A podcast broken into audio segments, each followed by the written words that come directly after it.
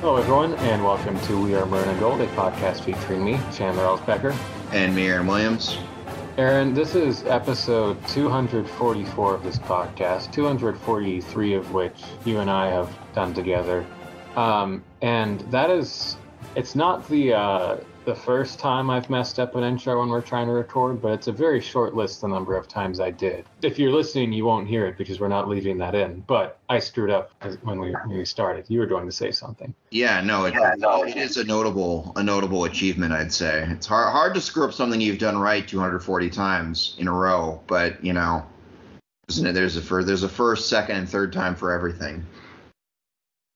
You know, some might say that. Um, this is a week for first and second times of things happening in a long time. Picture that sentence as being phrased better. The Twins, the Minnesota they Twins, they, they, won. They won. They won not only one playoff game, they won two playoff games. And do you know what that means in a three-game series, Aaron? Means you win a series. It means you win a series, which uh, the last time the Twins did any of those things. Um, I guess the the two wins that was the first time since I was seven years old. The the series win I guess was God was that 20 years ago? Was that the It was 21 years ago. It was 2002. Oh God. Yeah. Okay. Yeah. Because that was the the A's Moneyball year. Yeah. Yeah. So uh, I was not watching baseball in 2002. I was not watching baseball in 2004. The first Twins game I ever remember watching was an ALDS loss to the A's in 2006.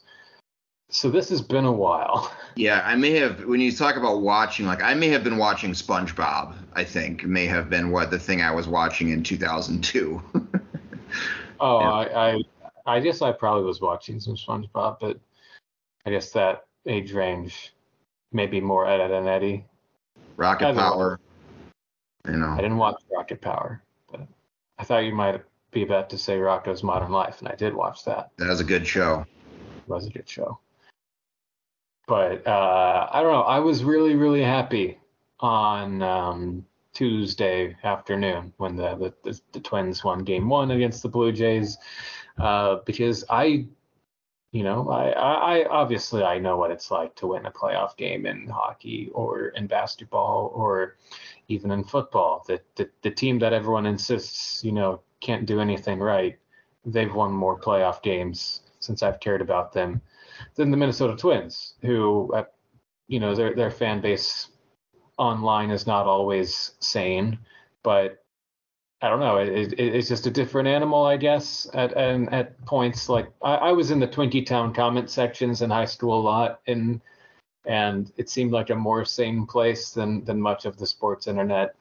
And, maybe it's just because the Twins are awful and what is there to get riled up about. But the short of it is, ten years ago when I was obsessed with this team in high school, and, and the varying points when I've been obsessed with them, this is all I ever wanted to see just this very i mean i want a world series obviously but i i have longed to see a twins playoff win just to, to just to check that box off and now we got two of them and that's great. Yeah yeah and it's it, ha, it it's a different type of long suffering franchise than our other long suffering franchises but it, it is in a sense a long suffering franchise nonetheless. Um and i just it's it's so exciting to uh finally sort of break that. I hate to say curse, but you know, I mean that's a long time. It's a lot of games that they lost, you know. Um, and again, I don't know that this team is even better than some of those teams that lost those games. I don't know that they have a better shot at the World Series than some of those teams, but my God, it feels good. It feels good. It feels really good. Now, I'll tell you, the 2010 team was definitely better than this. The 2019 team that I think won 100 games, yeah. the, the, the single season home run record team like that. They were definitely better. I think 2015 was better. Uh, there, there have been a lot of good teams during this run that should be better than losing every single playoff game they got into, and uh, they haven't. So, um, and that's that sucked, but we're on the other side of that now, and we can finally talk about something else which is winning a World Series. Which my my stance coming into the playoffs has been the Twins are going to win the World Series because that's a much more interesting way to to consume sports. Just you know, optimism. I mean, yeah, be optimistic, have fun, and uh, maybe good things will happen. And if they don't, then it'll hurt. But it's only sports, and it doesn't have to mean anything. But I'm looking forward to this, and I'll try to try to make a playoff game uh, mm-hmm. this round or the next. We'll see what happens. Saturday, this most recent Saturday, the Gophers had a very mundane, not totally comfortable, but like it was it was never really at risk of getting out of hand or anything. Uh, a, a 24 to 35 win over UL Lafayette. Uh, there are things to comment on. Um, there are, I mean, there are things that are still reasons for concern, things that uh, we feel a little more optimistic about, presumably coming off of it. But what are your big takeaways from how the Gophers went about business? Uh, the second half was great. The second half was great. The first half was like a C plus, and they were down. And the second half, they really rebounded. They played really well. I mean, they only gave up the the one really long kind of freak play, you know, um, towards the end. Um, but yeah, no, I thought especially in the second half, the on both sides of the ball, offense, defense. I mean, they created turnovers, they moved the ball, they got creative as we saw. Um, yeah, there's not a lot more that you could ask for it's hard to ask for a better half from this particular team, I feel like, against that particular opponent. I mean, the Raging Cajuns, to their credit, they were not, and we didn't expect them to be, you know, terrible. They weren't terrible. They were fine. Um, they had definite strengths, you know, some weaknesses too. I mean, they wasn't Michigan, but um, they were still they were that's a that's a good that's a solid team. You know, it's a team as you would say a team with the pulse. And if nothing else, I feel like you have to feel really good about the way you played, the way you executed you know, um, in that second half. So that's that's that's my big takeaway, and hopefully they will take that energy and run against a far superior opponent that they'll play this weekend. On on the defense, I wanted to note: uh, have we gone over what success rate generally is? Um, we have. We can go over it.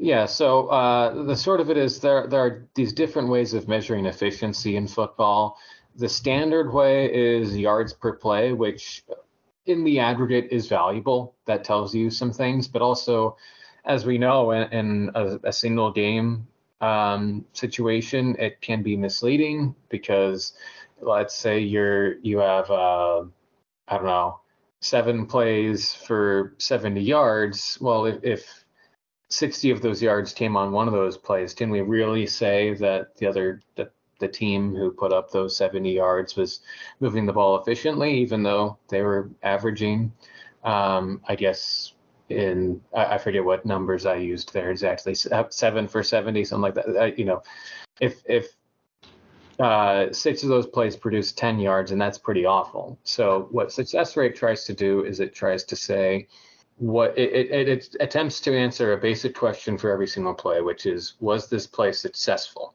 And successful depends on where you go. Collegefootballdata.com, which is where I pull success rate from, they define it as it, it depends on the down and distance. So it's just you need, I think, 50% of your yards on first down to be a successful play. You need I think 75% on second down, something like that. And then you need 100% of the yards to go on third and fourth down to be successful. Um, other models use EPA, expected points added, to, to calculate it, but you know, just a, a, a more back of the envelope, like easier to understand way of measuring as the former. So anyway, in the first four games of the Gophers season on the ground, Nebraska ran for a 55% success rate, which average is about 40, 42%, something like that, most years. And so Nebraska went over. Eastern Michigan and North Carolina both approached that 39, 37%. Those two teams. Northwestern went over it 47%.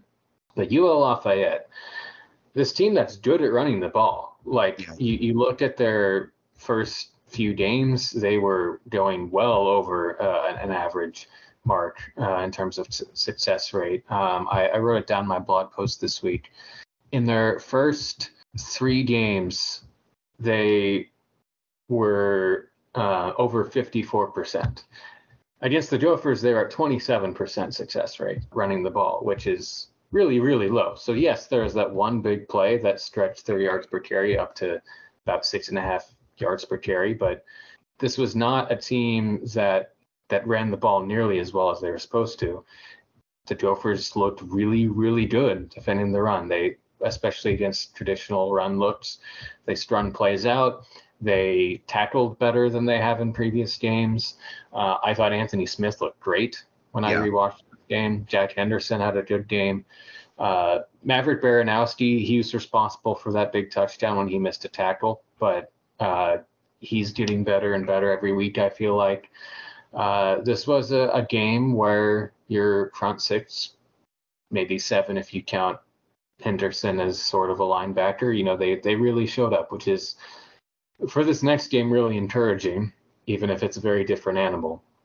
So uh, de- defensively showed a lot. I thought, uh, especially in the second half, like you said, got more pressure on Zeon Chriss, allowed fewer big completions. And then we haven't even talked about the reigning Big Ten Freshman of the Week, which yeah. is someone other than Darius Taylor. It's Zach Evans. Yeah, our other freshman running back. Yeah, Evans had zero carries in the first four games, and he came out and looked incredibly solid. He split the carries between himself, Sean Tyler, and, and Bryce Williams, and it really didn't look like uh, they necessarily needed Taylor in this game, did it?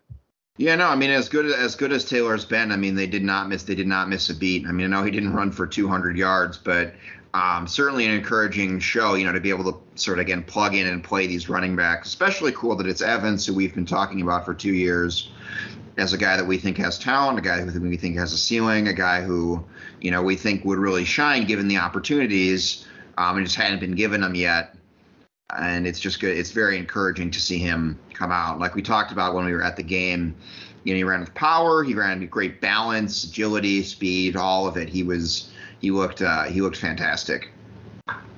And it makes you look at the the situation in the running back room going into 2024, where in 2021, you had these two really impressive running backs in Bucky Irving and in Ky Thomas, and but there was also sort of this saying in the background where you'd like, you know, Mo Ibrahim's coming back, you know, Trey Potts is going to come back, uh, and obviously Potts has left, you know, in 2023, but Bryce Williams, he had a season-ending injury and he was getting a comeback.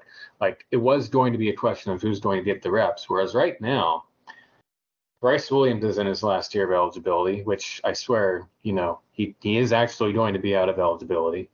Uh, Sean Tyler is in his last year of eligibility. There's not anyone that is going to be in front of Darius Taylor and Zach Evans. So this will be your, your running backs duo going into next season, assuming they both stay. And I, I would imagine it'll be a priority to make sure they stay because yeah. that's a, that's going to be a really great one-two punch if they can keep them together. Exactly. Yeah. Yeah. I really, I really hope they stay. I don't even want to think about the alternatives, but yeah, no. I mean, it's and it's again, they're in the long, long line of great, uh, you know, great Minnesota tailbacks. So yeah, it's I'm, I'm excited. I'm excited for the future for both those guys. There, there's a little bit of bad news. Le'Meke Brockington uh, suffered an injury that you know looked pretty bad when it happened. Looks like they got out the inflatable cast uh, to put on his leg, and he is out for the season. So that will be a blow to the receiver room. It is somewhat deep, that position, but Brockington was really, really coming out and, and looking like someone who could maybe be that third option, especially with Spanford not being as prolific as you'd like. With Autman-Bell having not made a catch so far this year, he didn't play against the Cajuns. It's it's a tricky situation, and to lose what may be your best deep threat is is you know not exactly what you want. No. For now, it's a win. The Gophers are back to uh, three and two, above 500. And next, they come up against the best team on their schedule, probably. So Michigan is five and zero. They have a 27 point win over East Carolina, 28 point win over UNLV, a 25 point win over Bowling Green, a 24 point win over Rutgers, uh, and a 38 point win over Nebraska. And with the exception of that Nebraska game, probably, um, they have not played a game uh, where at halftime, like they're in, you know, a great place, but they've always been leading. I mean, they haven't allowed double-digit points to anyone all year. Uh, it, has been a situation where they, for some reason, in the first half, are, are, are, like they they have their hand on the other team's neck, but they just haven't bothered to squeeze. Yeah. And then in the second half, they just blow them away entirely. This this is a team that is taking care of business, and they're better than the Gophers at every position except probably safety. Yeah. Uh I, I, I, like to put in my notes bullet points of what are their strengths, and I've listed basically every position that you can come up with. Yeah. Um, and then the weaknesses are pretty. I mean, there there are a couple like significant ones, um, but they're offset so much by strengths elsewhere, and often they're like relative weaknesses, you know, to a an elite team that it's like if they are going to break against other elite teams here, it'll be, but against most teams, it'll probably be okay.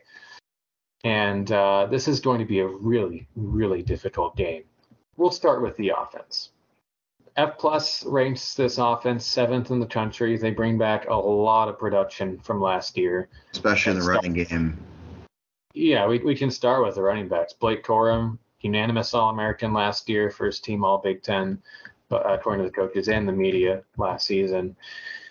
He's 5'8", 213, and he, uh, he he's a, a, slashing type, you know, that uh, a running back that would fit in here, honestly.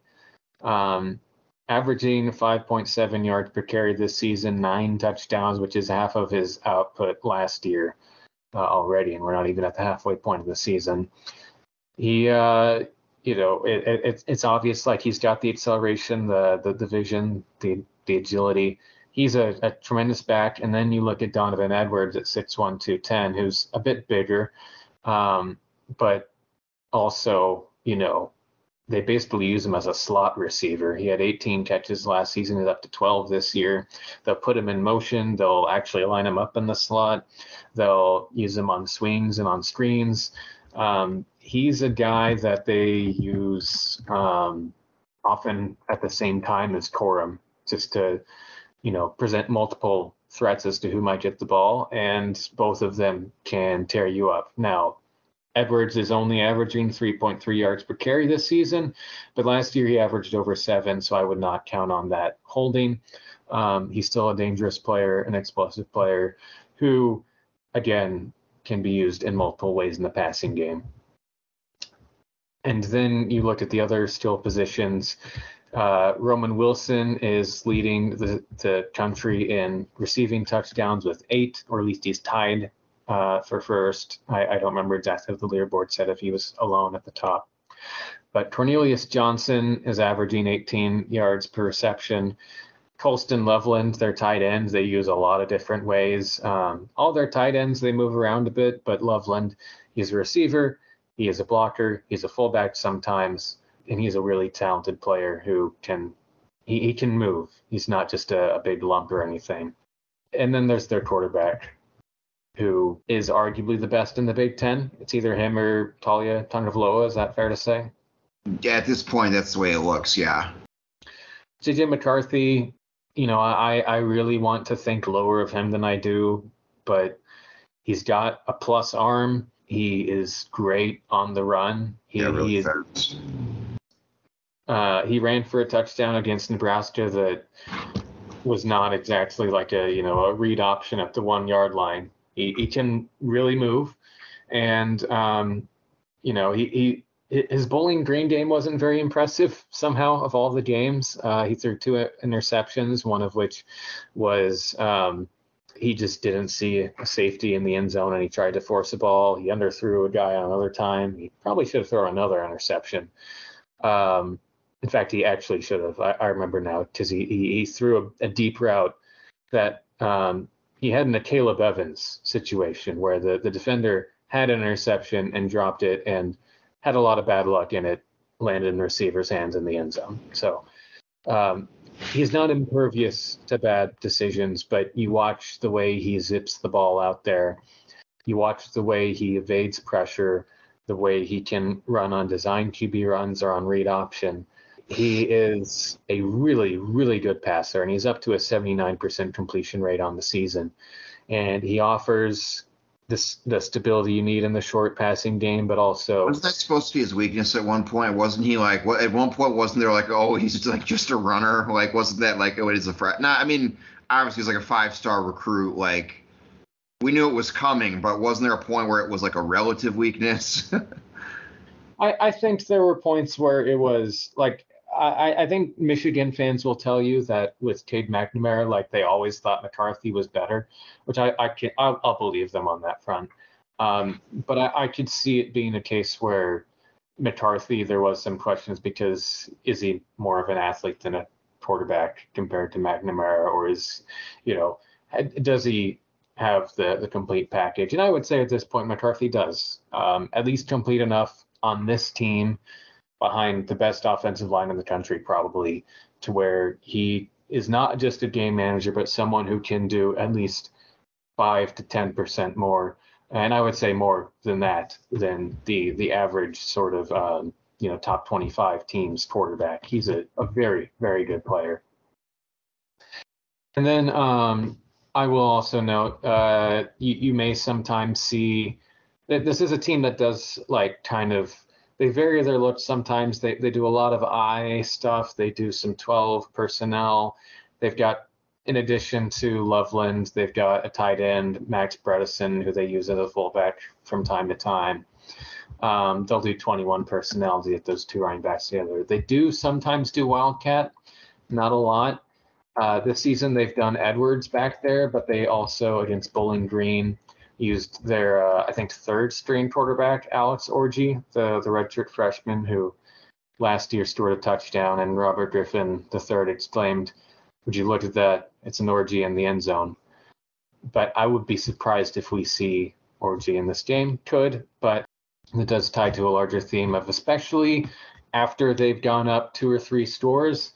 Uh, don't be surprised if there's a trick play to try to get that kill shot, um, which you know, they, they, they ran a flea flicker against Nebraska that they didn't need to do. Uh, I think they had a, a, flea flicker against Bowling Green too. They, they, they um, the offensive coordinator Sherrone Moore is willing to trick it up a little bit.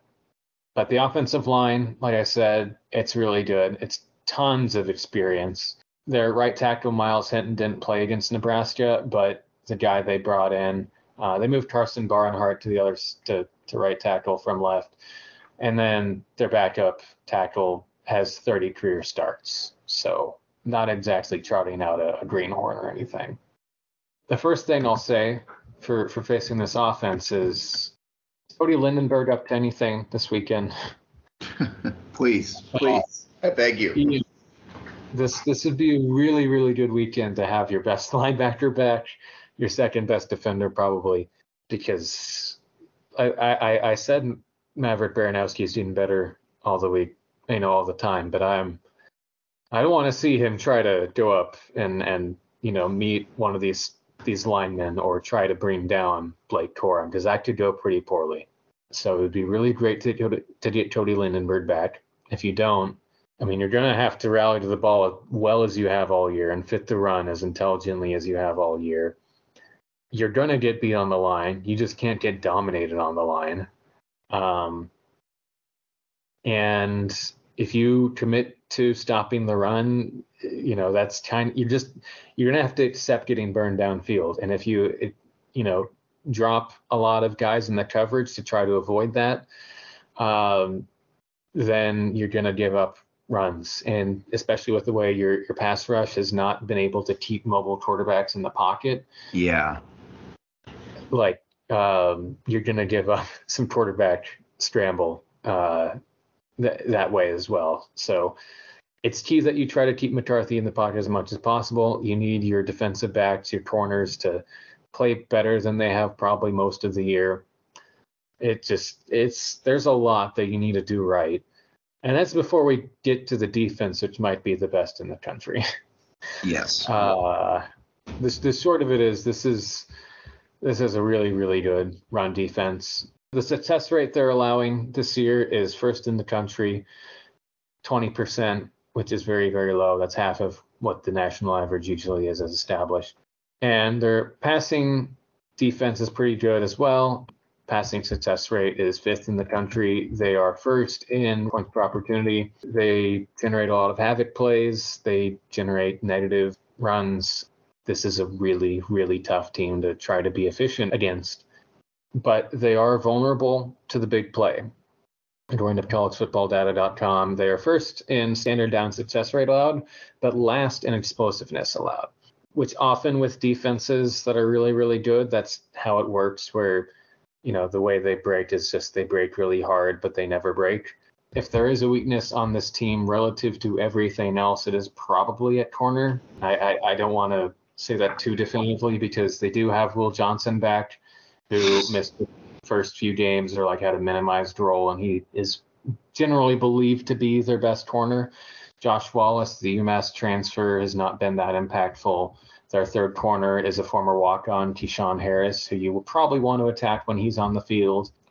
And, and it does actually bear worth noting that um, Mike Sainristil their their slot corner is really really good.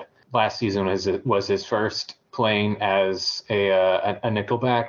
He was a receiver when the when Michigan came to town in 2020, and uh, he he made honorable mention All Big Ten in his first year playing the position in college. So he's a dangerous player. He's physical despite being 5'10, 182. He's also really, really fast and can make plays on the ball. But the corners have been beat on deep routes down the sideline. If you can get a, a, a man matchup out there, you probably got to try it. Uh, the problem is you're also going to be dealing with that defensive line, which it's really deep. They they go eight deep and don't really lose a step when they bring in anyone. Um, obviously, Jaylen Harrell Kris Jenkins. Those two guys are really, really good. Both honorable mention Big Ten last year. Uh, Josiah Stewart, the Coastal Carolina transfer, his his two seasons at Coastal, he had 26 tackles for loss between the two years. They also have uh, a, a couple nose tackles in Mason Graham and Kenneth Grant, who are big dudes who get in your way. And uh, behind them, they have a couple linebackers as well who are pretty solid. And Michael Barrett and Junior Colson. So they're good on the line, they're good at linebacker, they're good in the secondary, slightly less good than the rest of the defense, even if their safeties are pretty good. So basically, you're, you're gonna have to play perfect against this te- uh, against this unit to protect Athan Kaliakmanis, protect the ball, get big plays where possible while somehow protecting your quarterback and also running enough guys to get open I imagine PJ Fleck's instinct is going to be to shorten the game, and you should do that, but also you should prioritize points where possible. You're going to need a lot to beat this team, probably, with the way your defense is, is stacking up. Yeah. Uh, I should add, you know, I know we always talk about playing conservative. There's no reason to play conservative in this game because there's nothing to lose because nobody expects you to do anything.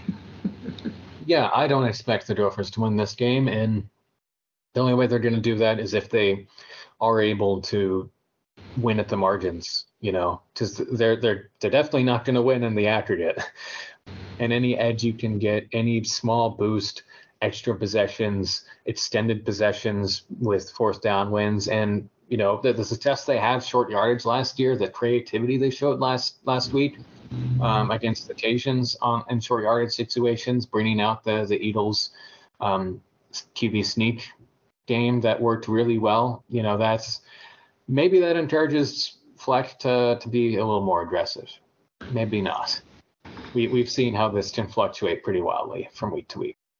But um, the only other thing I'll mention about the defense is I, I do read some MGoBlog from time to time, even if they are really, really haughty a lot of the time and, and too cheerleady and, you know, just, just they, they, they're full of themselves and I don't like them. but they do have some guys who know ball right over there, and they had a, a piece talking about the ways that Nebraska got some headway uh, running some slants and in cutting routes, which this is Minnesota after all. So uh, I, I, would imagine Michigan repped that a lot in the week, uh, especially when they were dropping seven, eight guys in the coverage, how to defend those uh, those quick slants, and you know, especially with uh, with Minnesota uh, being their opponent, they probably repped it extra hard. But it's it's on tape as something that they sometimes, occasionally, maybe struggle with. So might as well try it. Anyway, kickoff is 6:30 on NBC. It'll be low 50s, mostly cloudy, uh, if not overcast. Four to eight mile per hour winds. Commentators are Noah Eagle, Todd Blackledge, and Kathryn Tappen. This will be the 105th meeting between these two teams. And uh, since 1968, do you know how many of these games Minnesota has won? Maybe three. Four. Four. Oh, great! I'm I'm so never happier to be wrong. Yeah, uh, they won in 2014 at the Big House. They won in I think 06 at the Big House, maybe. But the the last Minnesota win in Minneapolis was 1977 when the Gophers won 16 to nothing. The spread on this game is over 20 points across the board, the projections have it 85, 88% chance of Michigan winning. Store projections are in the neighborhood of, well, so I, am seeing 33.15 from SP Plus, 34.17 from FEI. CFB Drafts has it 28.4 to 7.2. What are you thinking? You know, I, I was, you know, thinking re- running running back a couple years ago. I was thinking 45-10, but I'll be more generous. I'll say 34-10. I'll, I don't know. I think we're gonna get run. Honestly, like I, you know, I'm I was encouraged by last week's developments, and I hope that those play out in our more competitive, evenly matched games. But just seeing too many games where we're even when we have good. I mean, like the Penn State game last year, right? Like where, you know, we're okay but it's just hard to match up when you're that outmatched at that many positions. You know, it's just really hard. So I, yeah, I, they don't give us a good chance, but you know, I hope they prove me wrong. This could go like in the best case scenario. This could go like the Penn State game last year, where you get some early turnovers, you get a few plays, and you're leading at halftime. Because I believe Minnesota was leading that game in Happy Valley. I don't think they were. I, I think they were. I'd have to I'd have to check. I that's not my recollection, but whatever. Uh, I, I can pull it up and and look and talk. Uh, I, I, that was the game I was at a, at a wedding for, so I, I, I don't have the, the most clear picture of uh, the game flow, but it was it was at the very least close. Yes. Going in time and it stayed close for a lot of the third quarter, but then it was 17-10 Penn State at halftime. So yes, um, and then just it, it turns out that uh, you know Penn State has some dudes, and they uh, saw some ways to exploit some of the uh, the talent mismatches uh, in, in, different parts of the field, or just the way that Minnesota plays defense a lot of the time. And I think it's possible that Minnesota leads this game going into halftime or sticks, you know, within striking distance and then just either they get worn out or Michigan finds their second punch. Because again, I think against this offense, you got to take away something, and maybe you can take away both somethings for a little while. But I, I, I find it very hard to believe you'll do it for 60 minutes, uh, especially if Lindenberg is out again. So yeah.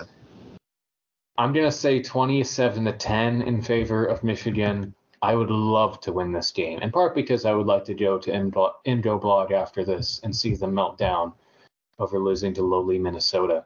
But uh, I, I think this will be another Michigan Minnesota game in, in the larger context of Minnesota Michigan games since World War II. Yeah. Um, this this will probably be pretty rough, at least by the very end. So enjoy it while it's close, however long that may be. Yep. Amen. I shouldn't say amen. It's not an amen thing to, but yeah, I agree. I agree. I, uh, yeah, I'm not going to say preach, you know, but but I, I agree. There are only six Big Ten games this weekend. Uh, the Gophers have the only evening game on Saturday, seven o'clock on Friday. Nebraska and Illinois. It's a game 11 o'clock, Peacock, Rutgers, Wisconsin, and on Fox, Maryland, to Ohio State, which is more Yeah. intriguing than you might expect, but we probably know how that's going to go, right? Yeah, but that's still that I'm. I don't know. I'm I'm I'm curious. Yeah, I- I'm, I'm sort of curious too, just to, because Maryland looks actually pretty good, which I, I didn't really expect. They struggled with Virginia for a while, and I watched that game, but they, they did they did win that one by a lot in the end. Two o'clock on BTN, uh, Howard Northwestern, two thirty on Peacock, Purdue and Iowa, um, which is actually kind of intriguing after uh, McNamara is out for the year for Iowa, and Purdue put a pretty decent beating up on Illinois last week. But what other games will you be paying attention to, noting that the Twins start at 3:45 on Saturday? Yeah, yeah. Um, so looking at week six, which is this week, Red River Red River rivalry. My favorite game of the calendar year that doesn't involve Tech or the Gophers. So yeah, I'll, I'll be watching. I think that'll be def- just by kind of default. That's a great game. I think both those teams look looked pretty good. Obviously, Texas is ranked very high. I don't know that they're the third best team in the country, but um, they are good, and Oklahoma is is pretty good. Um, so that should be all right. Again, I do like Maryland at Ohio State. I, I think I don't know Ohio State just. I mean, I know they I know they won against Notre Dame, um, but you know they haven't looked dominant. They haven't looked as invincible as they often do. Um, and Maryland, you know, Maryland chucks it, as we always say. You know, they got a good quarterback, like you said, the best or second best probably in the conference. So uh, you'd have to figure that that would that ha- at least has potential to be kind of a shootout and a good matchup, if you will. Um, LSU at Mizzou, I would guess LSU is pretty heavily favored there. I don't know that Mizzou has necessarily beaten anybody um, anybody great. I know they beat Kansas State. That was a great game.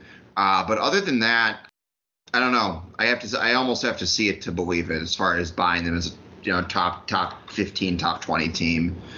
I do buy that game for points though. Yeah, yeah. There's a lot LSU LSU LSU scores a lot and gives up a lot. Uh, likewise with Missouri, so um, that should be pretty good. Wazoo at UCLA. Wazoo ranked very high. UCLA um, not ranked anymore, but still a talented team. Um, I would say. Va Tech at Florida State, not really intriguing. Alabama A&M, not really intriguing. Syracuse, UNC, not really intriguing. Purdue, Iowa, you touched on. I think that's a. I don't know. I don't know. I'm not gonna watch it, but you know, like it's football, Big Ten football. Both teams are okay. You know, um, I think that one could be all right. Beyond that, I do really like Kentucky, Georgia. I mean, I follow so much Kentucky Twitter for some reason that I always bring up Kentucky, but um, I don't know. I feel like they're. I feel like number one is wide open right now. Georgia doesn't feel as dominant as they did last year. You know, the other teams look good, but I don't think have looked again like. It's not like last year where it was just like Georgia, Georgia, Georgia. You know what I mean? Where there was kind of this inevitable march towards whatever 70 to three or whatever it was the championship. But Kentucky beat up on Florida. You know, say what you will about Florida, they looked pretty decent the weeks coming into that. They haven't lost yet.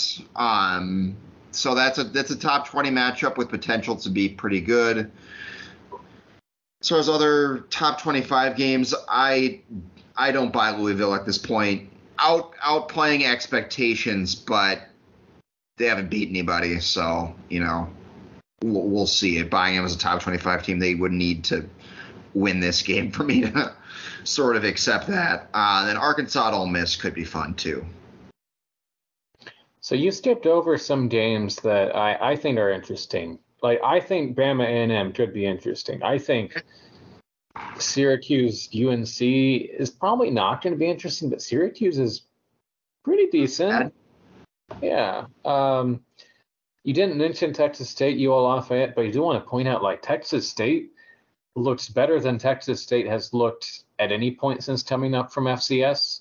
and they Obviously, got a real have- they got a real big quarterback, real big one. that they do. Uh, but I mean, they had that win over Baylor, and to this point, they are four and one. Their only loss uh, is by seven to UTSA. They beat up on, uh, I guess, some lesser teams.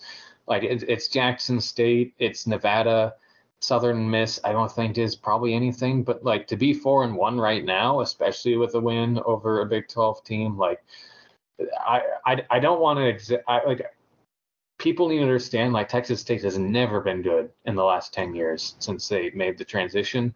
Um, and for them to go bowling is like huge for them. And they yeah. have a really good coach in GJ, GJ Kinne who did really well at Sam Houston State in uh, in FCS. But anyway, they'll be playing the Cajuns, who, we, as we know, pretty good. Are yeah, pretty good. So that's a compelling game, tier third in ESPNU.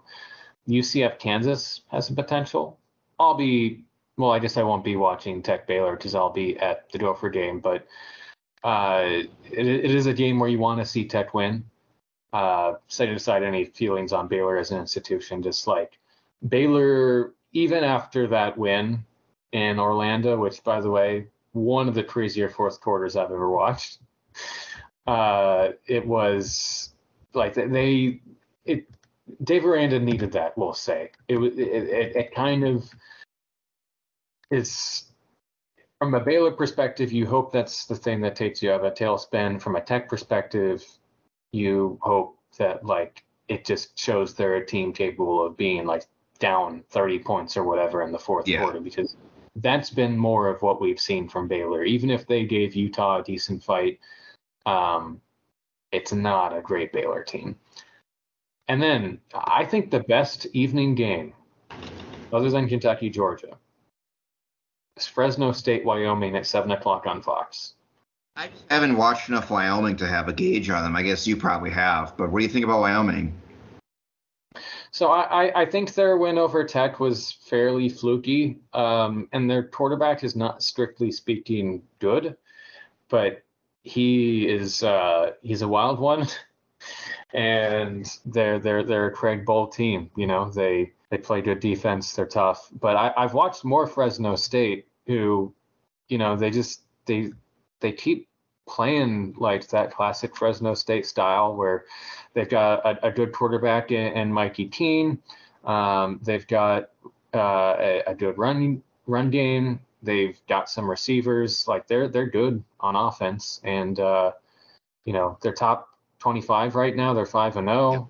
I, I cannot pretend to have an encyclopedic knowledge of either of these two teams' rosters or anything, but they're two talented teams, and I think the Mountain West is often a really fun league to watch. And I'm really glad this game is going to be on network TV, even if I would be completely unsurprised if Fox puts Tim Brando and Spencer Tillman on this game, which would be just the worst possible thing to do uh, because they suck. But there's not really a late game this week, is there? No, no. Um, I mean, no. I don't believe in Cal. I don't believe in Cal, Cal or Arizona enough to uh, to ordain out of those games worth watching at least on, on their at their face. Yeah. Uh, which one is playing USC? Arizona. Yeah. I, I don't really have faith in, in Arizona. I, I mean, it's neat to watch Caleb Williams do cool stuff, but yeah. Um, there's not even a late game in FCS. The latest kickoff is eight o'clock. So maybe watch some late baseball. Yeah. Next week we will only have a game to review, not one to preview, uh, and then the week after we'll only have one to review and not to preview. Or the reverse, we'll have a game to preview but not to review.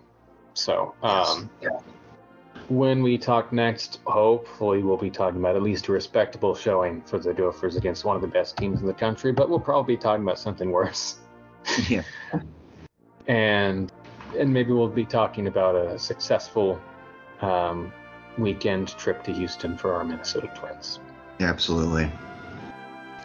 But um, for now, everyone enjoy their weekends, their, their big sports weekends. And is there anything else you wanted to say before we go? Uh, no, if you are having a big bluegrass weekend, enjoy that too. as some here might be doing. Some might be doing. Some might be enjoying a little banjo alongside their football. I think that's just a standard weekend in Knoxville. yeah. Well, uh, anyway, have have a, a good weekend, and we'll talk to you again next week. All right. See ya.